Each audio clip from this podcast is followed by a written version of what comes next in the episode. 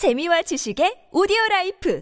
팟빵 안녕하세요. 군사돋보기입니다. 푸틴이 공식적으로 발표하기로는 30만 명이지만 사실상 이를 한참 넘어설 것으로 보이는 러시아의 동원령에 의한 징집병들이 벌써 우크라이나 전선에 투입되기 시작해 벌써부터 이 전쟁은 전면전이라는 새로운 국면으로 접어들고 있습니다. 푸틴 러시아 대통령이 9월 21일 부분 동원령을 선포한 이후 3일 만에 러시아 국경 지대에는 1, 2만 명 규모의 동원 병력이 모여들었는데요. 러시아는 새로운 편제인 4군단을 형성하고 있는데 이 병력의 규모는 벌써부터 62개 대대전술단을 넘어서는 엄청난 규모인 것으로 여러 OSINT 보도들을 통해 확인되고 있습니다. 하지만 그럼에도 불구하고 현재 곤경에 처해 있는 동부 돈바스 전선과 남부 헤르손 전선의 러시아군은 현재의 절망적인 위기를 극복할 수 없을 것으로 전망되는데요. 전쟁이 새로운 국면으로 접어들기 전 동부 돈바스 전선의 상황과 남부 헤르손 전선의 상황이 어떤지 그리고 앞으로 동원될 120만 명의 러시아 예비군이 공세를 동원할 경우 우크라이나군의 방어선을 돌파할 수 있을지 알아보겠습니다. 전문가는 아니지만 해당 분야의 정보를 조사 정리했습니다. 본의 아니게 틀린 부분이 있을 수 있다는 점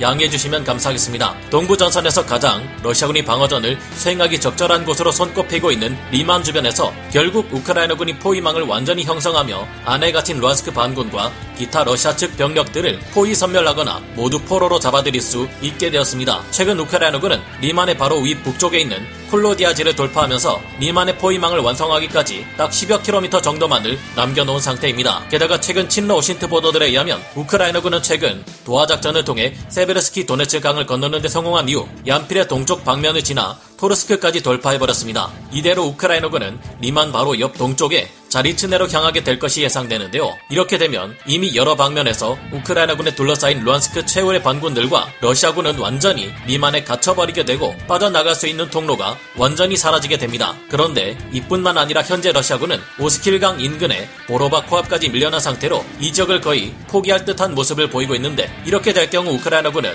보로바를 지나 북쪽 쿠피안스크 방향으로 진격할 것으로 보입니다. 이리 될 경우 우크라이나군은 보로바에서 센코베, 쿠피안스크에서 드보르치나까지 쭉 연결해버리면서 오스킬 강의 동쪽 강안을 모두 점령해버릴 것이 예상되는데요. 이렇게 될 경우 곧바로 러시아군은 리만뿐만이 아니라 리만의 북쪽에 있는 도시인 트로이츠케 및 스바토베까지 우크라이나군의 공세 위협 앞에 놓이게 될 예정입니다. 그런데 이를 막아내야 할 러시아군의 상태가 말이 아닌데요. 현재 러시아군의 가장 강력한 3대 지상군 전력 중 하나였던 제20연합군은 너덜너덜한 상태가 되어 거의 괴멸된 것이나 다름없는 상태이고 제1근위 전차군 또한 하르키우 전역에서 가지고 있던 강력한 무기와 장비들의 대부분을 잃은 채 괴멸 수준에 이른 것으로 파악되고 있습니다. 또 다른 러시아의 강력한 전력이었던 제6연합군은 키우 전선에서 패전을 반복한 이후 제대로 보충이 이루어지지 않은 채 겨우 버티고 있는 수준이라 사실상 동부 돈바스 전선의 러시아 방어군은 현재 우크라이나군의 공세를 어디에서도 막아내기 어려운 상태에 직면해 있다고 봐도 과언이 아닌 것으로 분석되고 있는데요. 일부의 오신트 보도에서는 사실상 도네츠크 북동부 전선에서 버티고 있는 러시아군은 이미 끝나버렸다는 극단적인 분석까지 내놓고 있습니다. 남부 헤르손 전선에서도 러시아군은 도저히 상황을 타개하지 못하고 있습니다. 드네프르강 이북의 헤르손 일대에 갇혀 있는 러시아군 부대들은 하루에 최소 4천톤 이상의 보급품이 필요하지만 우크라이나군의 정밀 포격으로 강을 건너는 보급선들이 계속 파괴되어 제 역할을 하지 못하고 있습니다. 어떻게든 러시아군은 하루 1200톤에서 1300톤 정도의 보급을 헤르선 전선에 공급하고는 있지만 아무 도움도 되지 못하는 상황인데요. 앞으로 러시아군은 대규모로 동원하는 예비군으로 과거의 전선군에 준하는 대규모 병력으로 재파 전술을 수행할 것이 예상됩니다. 재파 전술이란 특정 공격 정면에 다수의 병과로 구성된 공격 제대를 나눠 한꺼번에 투입하지 않고 순차적으로 투입하는 전술을 말합니다. 그러나 러시아군이 동부 전선에서 전과를 낼 수 있으려면 우크라이나 방어군을 전선에서 밀어낸 다음 반드시 주요 도시들을 다시 장악해 해야 하는데요. 우크라이나의 지형에서 원활한 보급을 이어가려면 반드시 거점이 될 만한 도시들을 점령해야만 하는 특징이 있기 때문입니다. 하지만 돈바스 전선은 2014년 이후 8년 동안이나 요새화가 진행되었기에 여전히 새로운 러시아군의 진격도 쉽게 막아낼 가능성이 높으며 이 때문에 오히려 러시아군의 희생만 더 커질 수 있는 상황입니다. 동부 돈바스 전선의 우크라이나군 점령 지역은 모든 곳이 요새화되어 있는데 러시아군이 지난 6월 막대한 포병의 화력 지원을 받기 이전까지 얼마나 이곳에서 고전해 왔는지를 생각해보면